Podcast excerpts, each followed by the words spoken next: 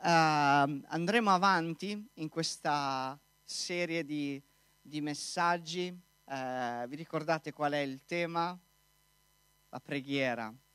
E venerdì a proposito avremo qui l'Oasi in chiesa in cui pregheremo insieme. Probabilmente la, l'altra predicazione non aveva funzionato molto, ma vi incoraggio a, a, essere presenti venerdì perché prenderemo del tempo per pregare insieme, uh, per, per pregare gli uni per gli altri, per stare davanti a Dio e mettere in pratica anche quello che ascolteremo oggi. E questa è una serie sulla preghiera perché? Perché è l'anno del vicino, non del tuo vicino, ma l'anno eh, in cui stiamo eh, comprendendo che Dio ci chiama a essere vicino, vicino a Lui, vicino alle persone. E cosa c'è di più eh, straordinario di, nell'essere vicino che la preghiera?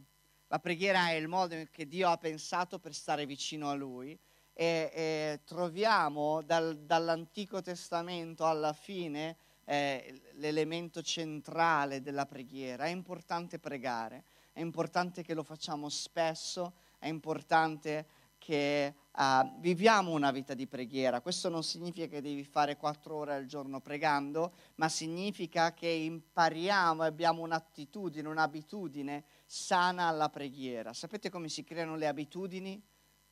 Con delle piccole azioni ripetute nel tempo. Eh, pranz- mangiare è un'abitudine perché abbiamo imparato a farlo da quando siamo piccoli e quindi è anche una necessità ma quindi impariamo e diventa un'abitudine.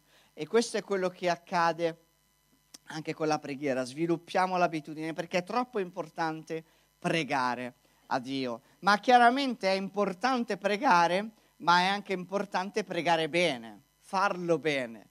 Non è solo importante farlo, ma farlo anche bene. Questo eh, ne parla la parola, perché il rischio è quello di, di fare una preghiera, di pregare che, che, non va oltre le nostre orecchie, che rimane, eh, non, sfonda neanche il tetto della stanza. E, e questo lo troviamo nella Bibbia perché si può pregare senza in realtà farlo davvero. Si può parlare verso Dio senza che le nostre parole vengano ascoltate dal Padre. E questo Gesù ne parla chiaramente quando dice quando pregate non fate come quelli, perché loro non avranno nessun tipo di risposta. E, e, abbiamo visto l'altra volta che ci sono dei modelli sbagliati di preghiera, ci sono dei, dei, innanzitutto bisogna guardare la nostra motivazione nel cuore, che cosa ci spinge a pregare, perché stiamo pregando, e se è una preghiera vuota, una preghiera ripetuta, non basta rivolgersi a Dio perché Lui possa ascoltare. Abbiamo cercato di vedere tramite gli insegnamenti di Gesù se c'è un modello e c'è di preghiera, di come approcciarsi a Dio, di come, di come pregare, posto che ciò che conta più di ogni altra cosa chiaramente è la motivazione, è, è, è il cuore che abbiamo. Infatti la Bibbia dice chiunque avrà invocato il nome del Signore sarà salvato. Perché? Perché non conta la lunghezza, l'abbiamo visto anche l'altra volta nella, nella, nel primo, nella prima parte, ma conta quello che c'è nel cuore, chiunque avrà invocato il nome del Signore. A volte ci sono preghiere così potenti che dicono solo Signore sono qua, Signore aiutami, Signore salvami. E il Signore ascolta, quindi abbiamo visto che non è la lunghezza, non sono le modalità, abbiamo visto come dobbiamo iniziare lodando Dio, celebrando Dio, dicendo che Lui è santo, che Lui è meraviglioso. E abbiamo visto questo. E ora andiamo avanti, uh, se, sempre partendo dal, dal, dal modello di preghiera di Gesù e poi ci muoveremo anche in altri, in altri aspetti. Quindi Matteo 6,9 lo leggiamo insieme oggi, leggeremo un po' di, di Bibbia. E dice così, voi dunque pregate così, Padre nostro che sei nei cieli, sia santificato il tuo nome. E qui ci eravamo fermati l'altra volta. Venga il tuo regno, sia fatta la tua volontà, come in cielo, anche in terra. Dacci oggi il nostro pane quotidiano. Ci fermiamo qua. Questa è la sezione, se la possiamo dividere in sezioni, è la sezione in cui Dio dice, ok, adesso arriva il momento delle richieste. E ci sono tre tipi di richieste che Gesù inserisce in questo modello di preghiera. La prima richiesta che Gesù fa in questa preghiera è venga il tuo regno, cioè Padre, che il tuo regno venga proprio qui su questa terra.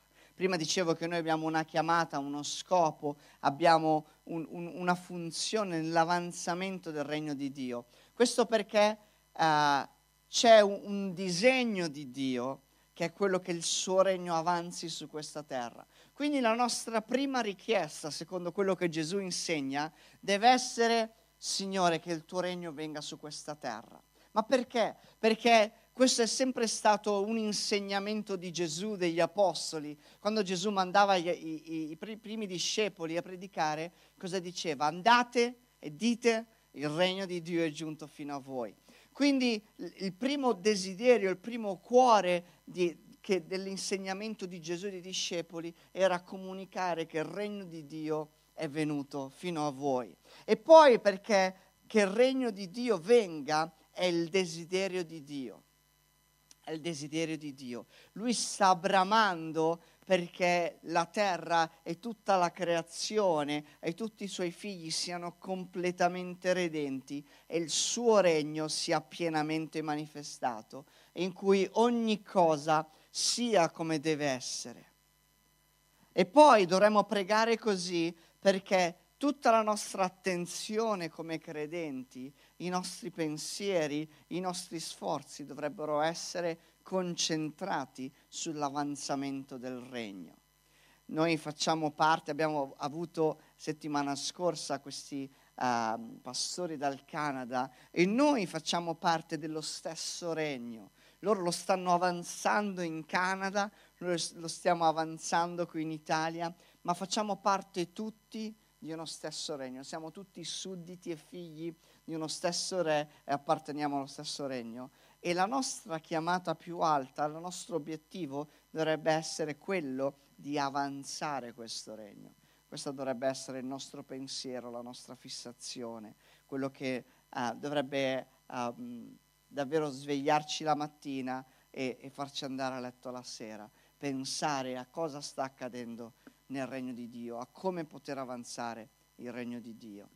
E non parleremo di questo oggi, però già su questo forse potremmo fermarci, perché non so se è il nostro primo soggetto di preghiera, la nostra prima richiesta, non so se noi abbiamo veramente il peso perché il regno di Dio avanzi, non so se veramente il nostro più grande pensiero è che il regno di Dio avanzi e arrivare in cielo avendo, avendo visto il regno di Dio durante la nostra vita avanzare su questa terra, o se semplicemente siamo quei sudditi spettatori che, non, che, che guardano quello che accade prima poi di ritrovarsi al cospetto del Re. E questa è, è una buona riflessione, ma non la faremo, eh, non la faremo oggi. Venga il tuo regno. Ed è interessante perché il regno verrà nel futuro e siamo nell'ambito del, del già e non ancora, perché non è ancora pienamente venuto il regno, ma noi siamo parte del regno. Dove vai tu, il regno di Dio si muove, il regno di Dio avanza, il regno di Dio è qualcosa di, di straordinario, di straordinario. Se solo noi avessimo rivelazione di cosa significa appartenere a questo regno. Ma magari predicheremo un'altra volta su questo. La seconda richiesta è sia fatta la tua volontà come in cielo, anche in terra. È interessante perché la seconda volontà riguarda, eh, la seconda richiesta riguarda ancora Dio. La prima richiesta in preghiera è Signore, venga il tuo regno. La seconda, la seconda richiesta è sia fatta la tua volontà. Non c'è altro che la tua volontà, Signore, che la tua volontà sia realizzata nella mia vita. E anche Gesù predi- pre- pre- pregherà e farà questa richiesta. Sia fatta la tua volontà, Signore. E, e questo significa che siamo di Dio, che apparteniamo a Dio e faremo la nostra parte perché il nostro desiderio è che la volontà di Dio sia realizzata sulla nostra vita, sia realizzata in questa terra. e che Dio può fare di noi quello che vuole e che qualunque cosa deciderà noi ci metteremo a sua disposizione, perché quello che conta non è la mia volontà, non è quello che io voglio, e, in questo mi viene in mente a proposito di bambini, no? Mi viene in mente tutte le volte che correggiamo i nostri bambini nel dire non è, tu non devi volere niente, è la nostra volontà che è più importante per te. Perché? Perché loro non sanno quello che vogliono e per loro è molto meglio che la nostra volontà sia fatta per loro. Perché non sanno quello che vogliono. E noi ci troviamo in, questa, uh, in questo rapporto con Dio. Per quanto ci sentiamo saggi, la, la, la Bibbia dice che la, la sapienza umana è stupidità nei confronti di Dio. Non ha senso, perché per quanto ci sentiamo intelligenti, saggi, è sempre meglio la volontà di Dio nella nostra vita. Sempre, avrà sempre conseguenze migliori, sarà sempre più saggia. Quindi stiamo dicendo, Signore, la tua volontà è ciò che conta e io sono a disposizione per la tua volontà. E poi anche il contrario, eh, che dice, Signore, qualunque cosa della tua volontà accadrà nella mia vita, io la seguirò perché so che in tutte le cose tu sei al lavoro per il mio bene. Mi fido di te, ti amo e ti seguo, dipendo da te, ti appartengo. Signore, la tua volontà sia fatta in cielo come in terra. La tua volontà sia fatta. Quindi prima richiesta, venga il tuo regno, Signore. Porta il tuo regno usati di me per portare avanti il tuo regno. Seconda richiesta, sia fatta la tua volontà nella mia vita, sia fatta la tua volontà nella mia chiesa, sia fatta la tua volontà nella mia famiglia, sia fatta la tua volontà. È interessante, le prime due richieste non riguardano noi. Le prime due richieste che facciamo a Dio non riguardano i miei bisogni, non riguardano la lista della spesa, non riguardano i miei sogni, le mie volontà. Ed è interessante perché nel momento in cui io prego e dico Signore, ciò che davvero conta è che il tuo regno avanzi. E da qualche altra parte Gesù dice, cercate prima il regno di Dio e tutte le cose vi verranno sopraggiunte. Quindi in realtà i nostri bisogni vengono subito di nuovo, anche nella preghiera, messi dopo il regno di Dio, l'avanzamento del regno di Dio. È come i, i re che hanno dei sudditi e quando i sudditi si prendono cura del regno, i re, i re saggi sono generosi nei confronti dei propri sudditi. È come, in modo molto più terra-terra, un datore di lavoro con, con, col cuore giusto, eh, prendiamo il nostro Roby, che ama eh, onorare, premiare, abbondare, chi lavora per lui con gioia, con generosità, cercando il bene di questa azienda. Bianca, andata, Bianca confermi, è così, sì. Perché se no era un problema dire no, non è vero, non mi dà niente. E questo è un principio, no? Quindi le nostre prime richieste, Signore, il tuo regno avanzi, Signore, la tua volontà sia fatta nella mia vita, Signore, non la mia volontà. Cioè noi andiamo davanti a Dio solitamente solo per dirgli quello che noi vogliamo. Fate anche voi o, o succede solo nella mia camera? Eh? Noi andiamo di solito davanti a Dio per dirgli solo quello che noi vogliamo e Gesù insegna dicendo la prima cosa che voi chiedete è che il regno di Dio avanzi e che la sua volontà sia fatta in voi. E tu sei lì con questa lista dicendo, Signore, la tua volontà sia fatta. E allora dopo che hai fatto queste due richieste a Dio, arriva il momento che di solito occupa tutto il tempo della nostra preghiera, cioè la nostra richiesta. Ma anche sulla nostra richiesta c'è qualcosa di interessante. Dacci oggi il nostro pane quotidiano. Oh, è arrivata finalmente la richiesta, il momento di battere casta, cassa a questo genio della lampada che è pronto a esaudire tutti i miei desideri. dacci oggi il nostro pane quotidiano. Tu fai questa preghiera in camera, ti guardi intorno e dici, ma quanti ne siamo qui? Dacci, dacci chi? A chi? Ma noi chi? Sono plurali a maestà. Se tu vai da Dio e improvvisamente parli al plurale. Dice, noi vi preghiamo, Signore. No, usate il plurale quando... Allora perché Gesù dice così, dacci oggi il nostro pane quotidiano?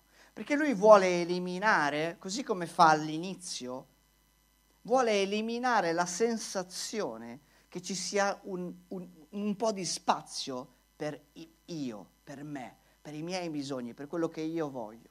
Così come non è Padre mio, ma è Padre nostro, nello stesso modo quello che io porto a Dio non sono solo i miei bisogni, ma sono i nostri bisogni.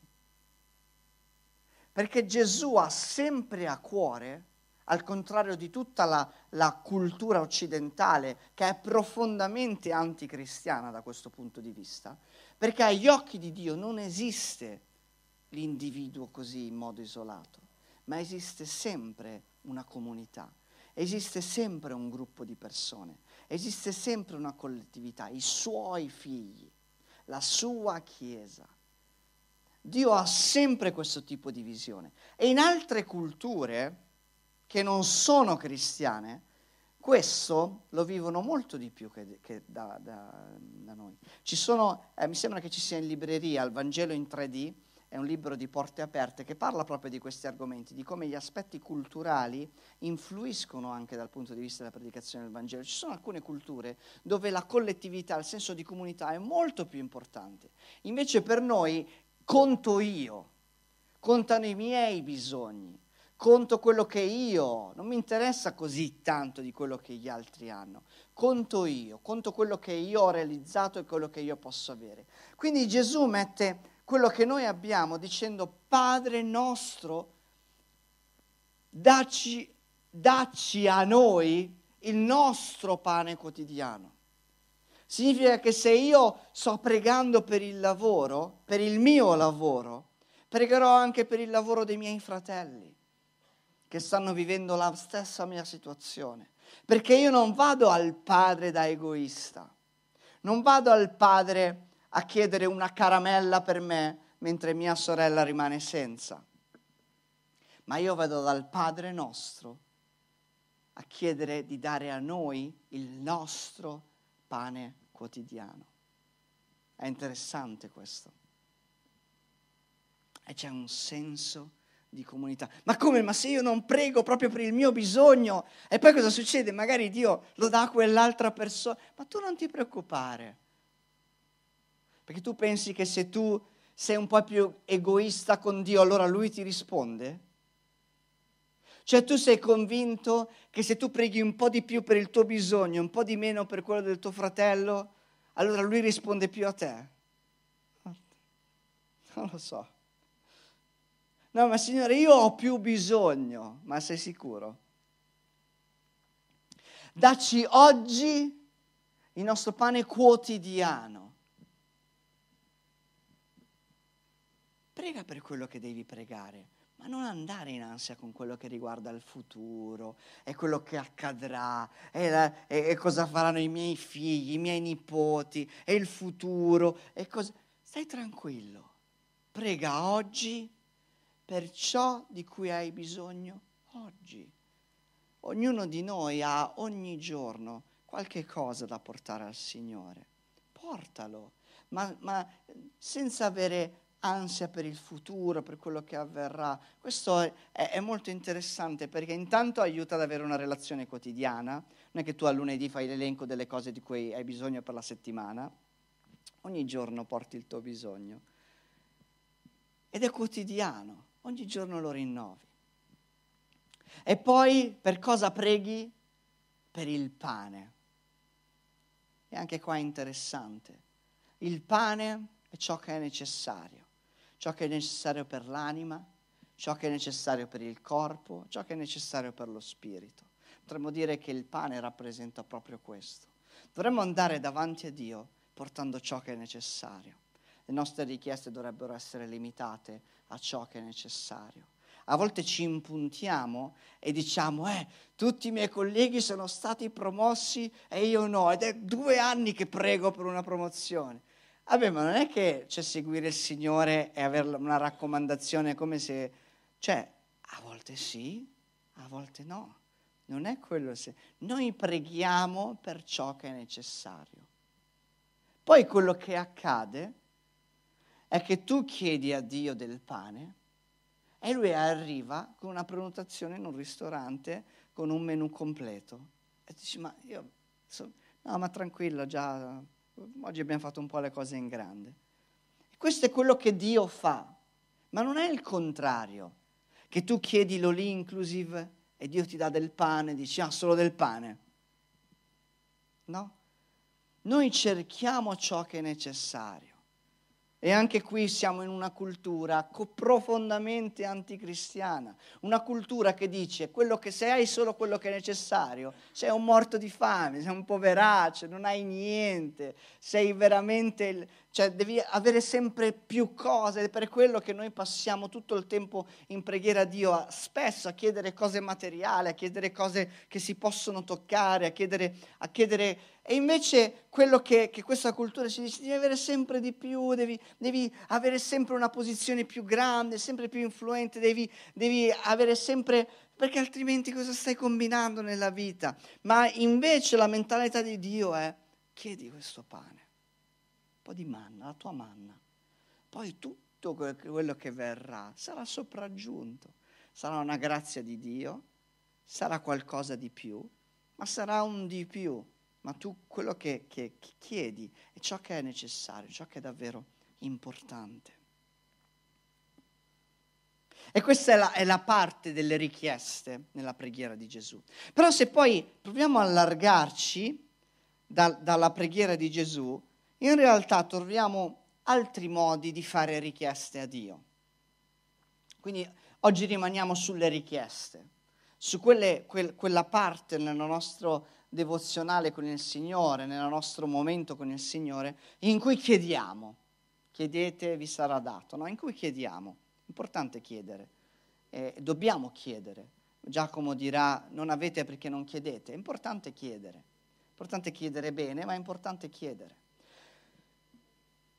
Se leggiamo 1 Timoteo 2, verso 1, dice questo, esorto dunque prima di ogni altra cosa che si facciano suppliche, preghiere, intercessioni, ringraziamenti per tutti gli uomini. E al verso 3, questo è buono e gradito davanti a Dio nostro Salvatore, il quale vuole che tutti gli uomini siano salvati e vengano alla conoscenza della verità. Qui ci sono queste parole, suppliche, preghiere, intercessioni, ringraziamenti per tutti gli uomini, perché Dio vuole che tutti siano salvati. Il Signore ha un peso per gli uomini, ha un peso per, per gli uomini e, e, la parola dice che Dio vuole che preghiere, che, che suppliche, che intercessioni siano fatte per gli uomini. E qui ci fermiamo per comprendere di cosa sta parlando sull'unica parola che non è religiosa, non è di, di ambito eh, di religioso, che è questa parola in, intercessioni. La troviamo solo in questa lettera ed è un termine tecnico in greco che era usato per quando chiedevi un'udienza al re per portare una petizione per portare qualcosa in favore di qualcun altro. E infatti qui è al plurale, quindi significa andare da Dio per conto di qualcun altro, per, per chiedergli la salvezza di qualcun altro, la guarigione di qualcun altro, la, la benedizione, la grazia sulla vita di qualcun altro. E quindi significa andare da Dio per pregare empatizzando con quel bisogno e portare a Dio quell'altra persona. E Dio vuole che tu preghi per le altre persone. Dio vuole che porti a Lui i tuoi colleghi di lavoro, le persone che stanno con te, i tuoi familiari. Dio vuole che preghi per le persone che sono, eh, magari che, che non sono neanche strettamente connessi a te, per le persone che, che, ti trattano male, per le persone che non si comportano bene con te, per le persone... Dio vuole che preghiere siano fatte per tutti gli uomini. Questa è l'intercessione. E sono richieste, ancora una volta i protagonisti non siamo noi, ma sono richieste dove andiamo con un cuore per quelle persone, perché Dio vuole che siano fatte. E chiaramente non è un, oh Signore, guarda, dopo che hai benedetto me, se proprio ti rimane ancora un pochettino di, di, di benedizione fra tutto, ci sarebbe quel mio collega che insomma così, sei sempre antipatico, sembra, sembra che non abbia digerito, che abbia, se lo fai essere un po' meno fastidioso, magari tocchi il cuore così almeno cambia, se proprio ti manca.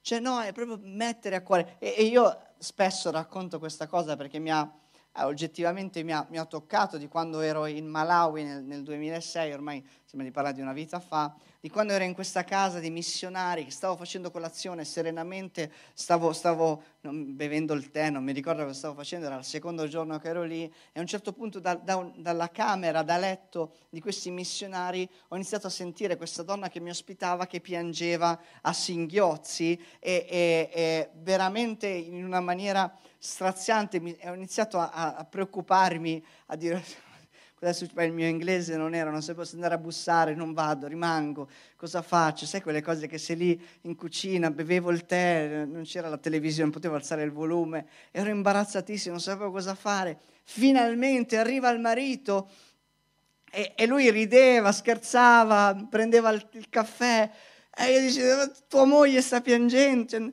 non sapevo cosa fare. A un certo punto faccio coraggio e gli dico, so, so, so, sorry, uh, scusa, non so, magari tua moglie sta piangendo, tutto ok, sta piangendo tua moglie. To...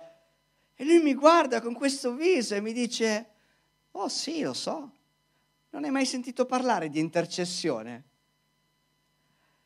E, ah, beh, sì, mai vista così, però sì. E quello mi ha veramente dato un, uno sguardo su questo brano, su questo desiderio di Dio, di, di persone che portano davanti a Lui, intercedono per altre persone come se fosse per loro stessi, portando quei bisogni, portando davanti a Dio le sofferenze al- delle altre persone, portando a Dio il peso di persone perdute che non conosceranno Dio, che non avranno vita eterna e dicendo Signore muovi ma ammorbidisci il loro cuore, crea opportunità perché ti possano conoscere, e per, per persone che vivono sofferenze fisiche perché Dio possa guarirle. E questo è l'intercessione ed è importante che sviluppiamo anche una preghiera di intercessione. A volte si può fare anche in modo molto pratico, un, eh, scrivendo anche semplicemente una lista dei bisogni di altre persone, eh, bisogni di preghiera, avere sempre in mente, uh, sai, sai quelle persone che dicono prega per me? Vi è mai capitato? L'avete mai fatto poi?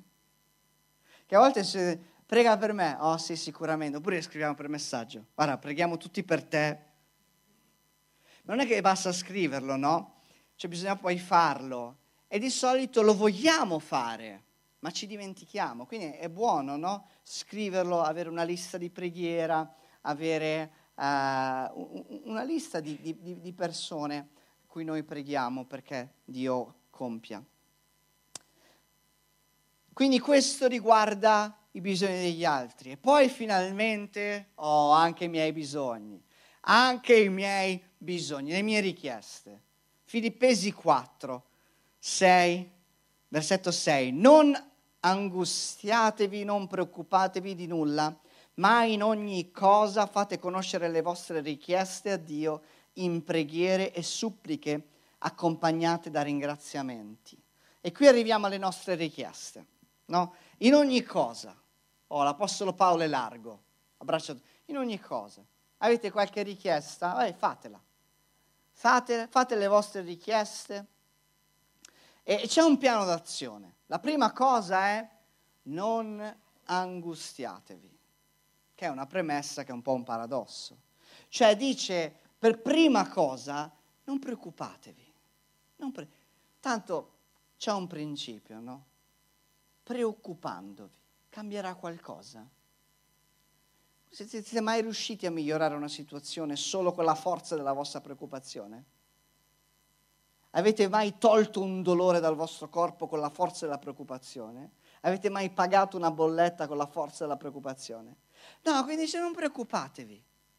Come diceva Iana, state andando da papà. State andando, non ti preoccupare. A volte eh, lo, lo trovo, eh, mi, mi, ritrovo a dire questa frase ai miei figli, non ti preoccupare. Ma non ti, no, te non ti preoccupare. Quindi questo atteggiamento è un paradosso, perché dici, ma veramente neanche ti ho detto quello di cui ho bisogno? E ti dici, non ti preoccupare. Ok, stai, tranquillo, non ti preoccupare. Quindi questa è la prima, non preoccupiamoci, è un bisogno quotidiano eh? e non ci preoccupiamo di quello che accadrà. Non ti preoccupare, non ti preoccupare di quello che accadrà dopo l'intervento, non ti preoccupare, non ti preoccupare. Non perché sia una roba stupida, banale, semplice o facile da affrontare, ma perché non serve a niente preoccuparti.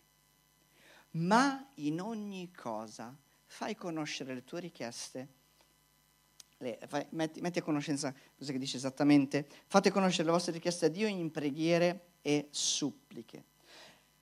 Gesù quando parla del Padre nostro, poco prima dice, il Padre sa già quello di cui avete bisogno prima che glielo diciate, però il Padre vuole sentirvelo chiedere, no?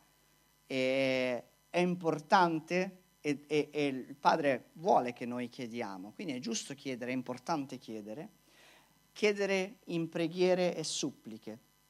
Suppliche non è che dobbiamo buttarci la cenere addosso, eh, perché noi abbiamo questo, supplica, ti supplico Signore, non uccidermi. No, no suppliche semplicemente, la, proprio vi, vi do la, la definizione, una fervida e implorante invocazione.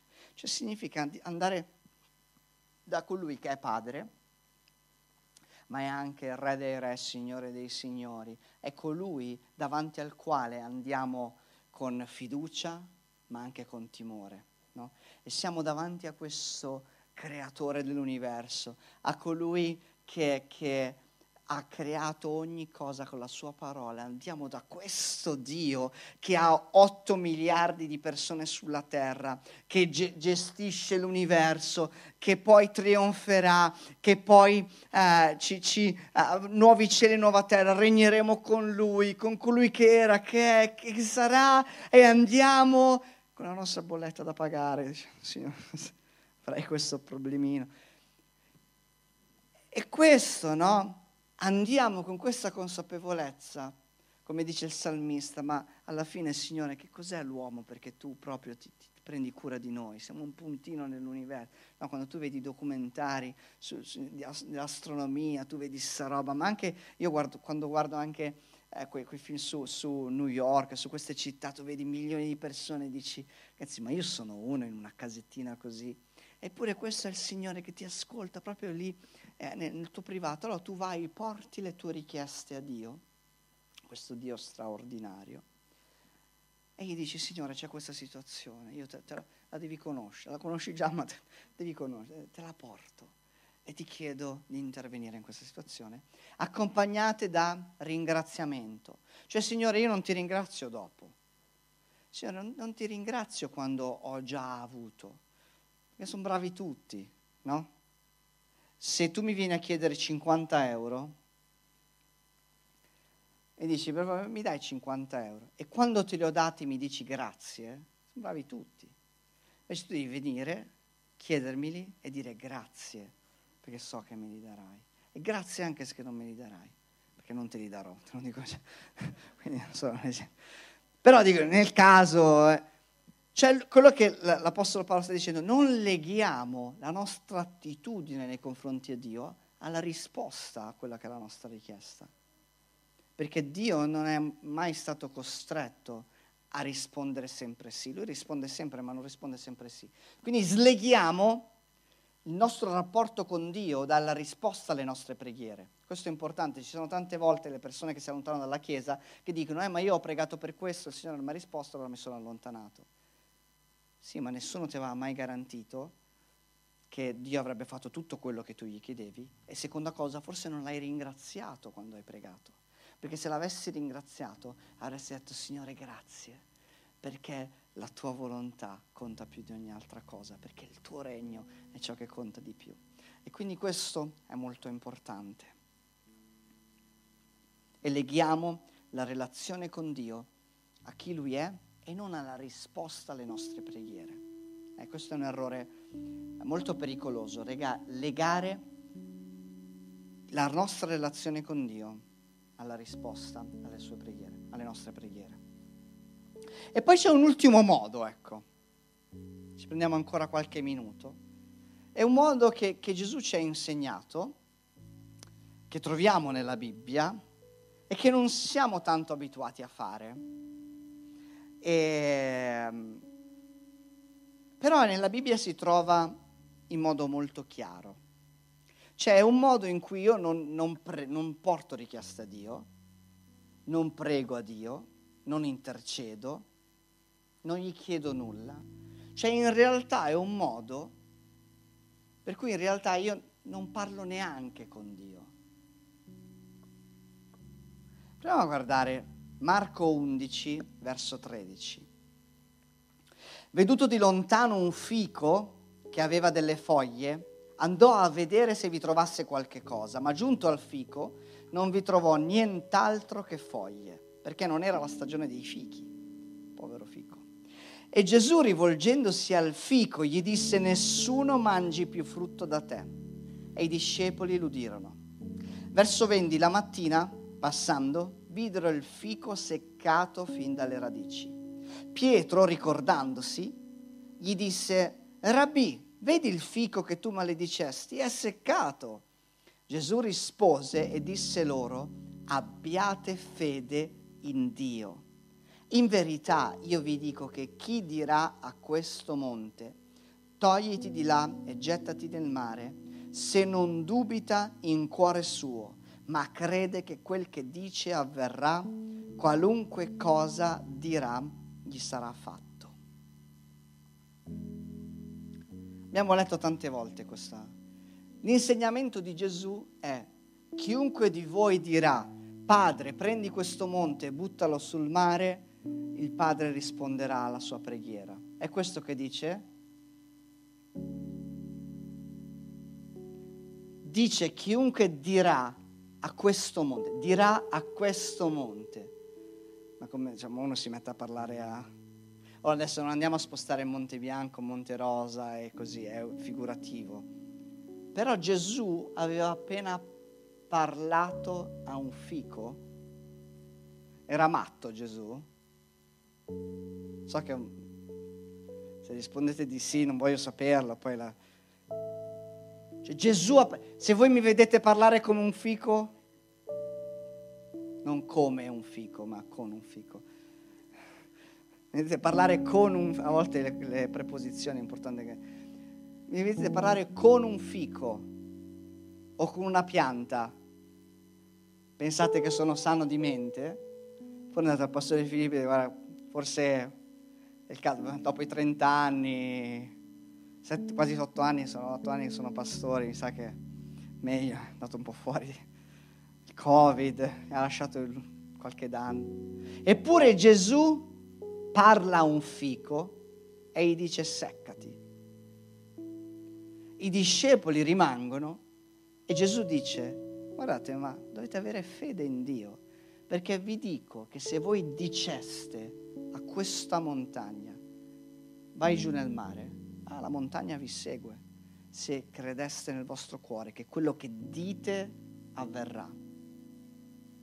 Cioè c'è un altro modo che non è una richiesta verso Dio, ma è un ordine, è un comando verso qualcos'altro. E questo è qualcosa che troviamo nella Bibbia è qualcosa che facciamo fatica o magari non, non sperimentiamo spesso perché non siamo abituati, però è qualcosa che troviamo. E ci sono almeno quattro eh, aree, chiamiamole così, poi possiamo magari trovarne di più. Ci sono quattro, quattro eh, monti, chiamiamoli così, a cui noi possiamo parlare, no? Parlare. Vedete, non ha pregato a Dio dicendo Signore ti prego, c'è quella monte, per favore spostala Signore, ti prego. No, no, no, chiunque dirà a questo monte. Il primo sono gli spiriti maligni. Se prendiamo Marco 9:25, Gesù vedendo che la folla accorreva, sgridò lo spirito immondo dicendogli, spirito muto e sordo, io te lo comando, esci da lui e non rientrarvi più. Questo è il tipo di rapporto che noi abbiamo con gli angeli caduti. Noi non, non chiediamo a Dio per favore di intervenire, ma noi parliamo e comandiamo nel nome di Gesù. E questo è quello che può accadere anche nelle, nelle nostre case, uh, può accadere quando incontriamo delle persone, accade anche con i nostri pensieri che non vengono da Dio. A volte ci sono dei pensieri con cui bisogna prendere e dire la stessa cosa. Nel nome di Gesù, pensiero, vai via fuori dalla mia testa. E questo è un tipo di autorità dove noi non, non, passiamo da Dio, ma prendiamo l'autorità che è stata messa in noi e diciamo. No? Riuscite a, a cogliere la differenza? Noi diciamo, diciamo. A volte ci possono essere anche delle situazioni nella vita di qualcuno, di qualcuno che conosciamo o, o anche in casa. Come abbiamo detto, il mondo spirituale esiste. E noi abbiamo l'autorità di poter comandare, di poter dire, come ha fatto Gesù. Un altro ambito sono le circostanze atmosferiche. Sapevate? C'è questa, Gesù lo fa un paio di volte, lo troviamo in Luca 4 al verso 39, no scusate, Mar- Marco 4 verso 39, e dice, egli svegliatosi sgridò il vento e disse al mare, taci, calmati il vento cessò e si fece gran bonaccia. Gesù parla alle circostanze atmosferiche e queste ascoltano. Fa sorridere perché alla conferenza dei 30 anni c'era qui il pastore Angelo, eh, avete sentito, se eravate tutti in moto così, e mi ha detto guarda, l'unica cosa è che se forse se, se piove eh, partiamo via prima perché, dobbiamo, perché insomma non vogliamo prendere l'acqua sono dovuti effettivamente partire via prima.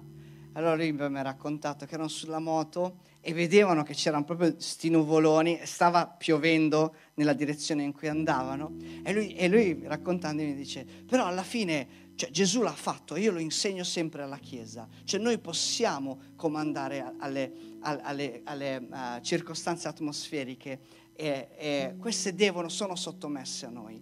E dice, in quel momento ho sgridato quella tempesta, quelle, quelle, quel temporale, quelle nuvole e non abbiamo preso neanche una goccia d'acqua.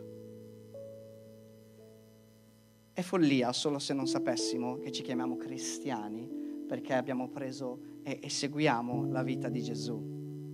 E poi ci sono, eh, c'è anche una, un'altra, poi proprio legandosi a quello, un'altra storia meravigliosa che mi hanno condiviso il pastore Eugenio e Sabrina in Puglia, in mezzo ha dei, un, praticamente una tromba d'aria. Straordinario, può accadere, sì può accadere, può accadere. Ed è, è, è anche qui Gesù si rivolge e sgridò al vento, disse al mare, non prega al Padre. Un altro ambito sono le malattie. Noi siamo molto abituati a pregare Dio perché guarisca, ma in realtà Gesù, gli apostoli avevano un approccio diverso. Ora non è che è l'approccio che fa, però è importante, no? Come Gesù insegna chiunque dirà alla montagna. Anche qui, ad esempio, Luca 4:39, Gesù è con la suocera di Pietro e, e la Bibbia dice, chinatosi su di lei, egli sgridò la febbre e la febbre la lasciò e lei subito si alzò e si mise a servirli.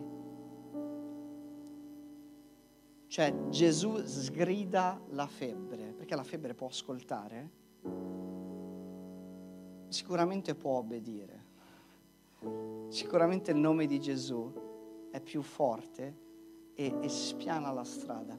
La prima guarigione, Atti 3, Apostolo Pietro sta camminando, arriva uno che, che, che era per terra, che chiedeva l'elemosina, Pietro si ferma e dice guarda mi dispiace, io oro e argento non ne ho, ma quello che ho te lo do. Signore Gesù ti prego che tu possa guarire questa persona che è da qui, è andata così? Andate a leggere Atti 3 ma quello che ho te lo do. Nel nome di Gesù Cristo Nazareno, alzati e cammina. Questo è Amen. Nel nome di Gesù Cristo Nazareno, alzati e cammina. Dov'è la preghiera? Dov'è il, il lui ha comandato, ha, ha detto a quell'uomo di alzarsi questa è un'autorità che, noi, che, che Dio ci ha dato. Nel nome di Gesù Cristo sii guarito.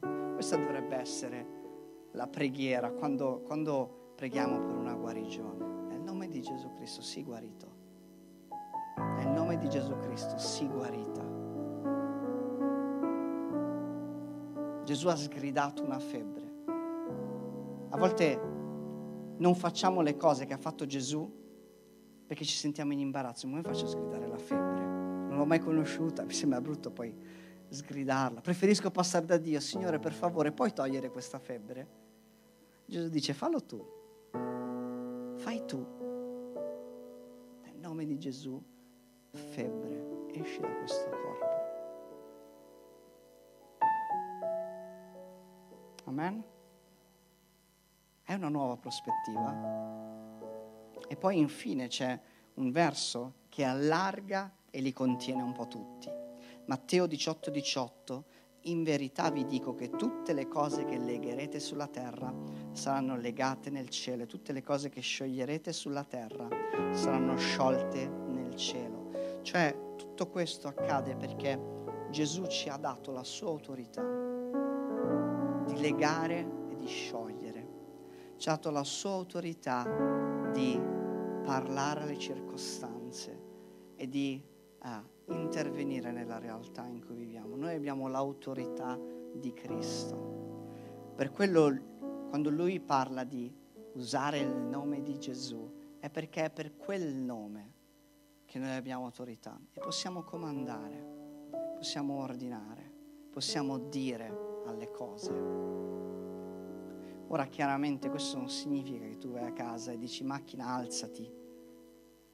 No, cioè, non, non fraintendiamoci, ma comprendiamoci. Stiamo parlando di cose spirituali, ma sono cose che possono davvero avere un impatto nella nostra vita. Imparando a esercitare la fede. E infatti Gesù premette l'insegnamento sul monte dicendo abbiate fede in Dio.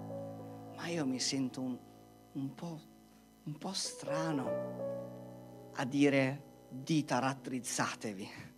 Mi sento un po' strano. Ma Gesù dice abbiate fede in Dio. Poi non lo fate come voi, ma lo fate come figli di Dio, membri e sudditi del regno, come persone ripiene di Spirito Santo, perché quando noi abbiamo creduto in Gesù, lo Spirito Santo è venuto a vivere in noi.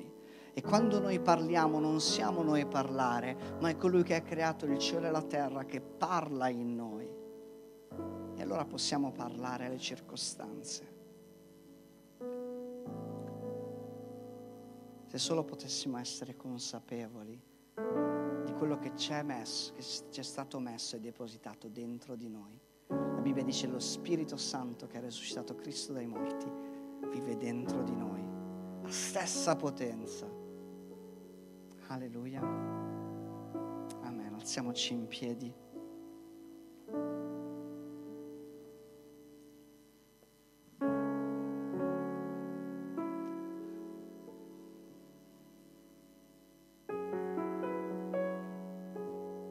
A volte pensiamo che il Signore ascolterà le nostre preghiere, più sono infervorate, più sono... Ma in realtà dobbiamo essere consapevoli nell'autorità che Dio ha messo in noi. Di quello che Lui ha messo in noi. Perché possiamo aprire la nostra bocca e lasciare che Dio operi attraverso noi, in noi.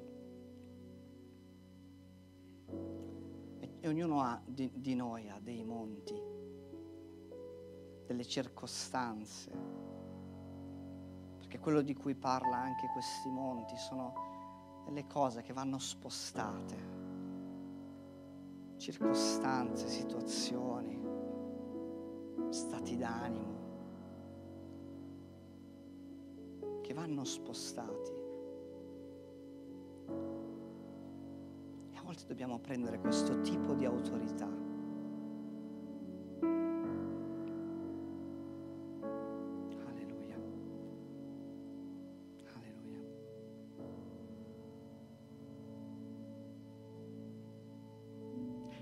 Ci ha lasciato una strada, un modello, ma poi sta a noi viverlo e riviverlo. riapplicarlo nella nostra vita.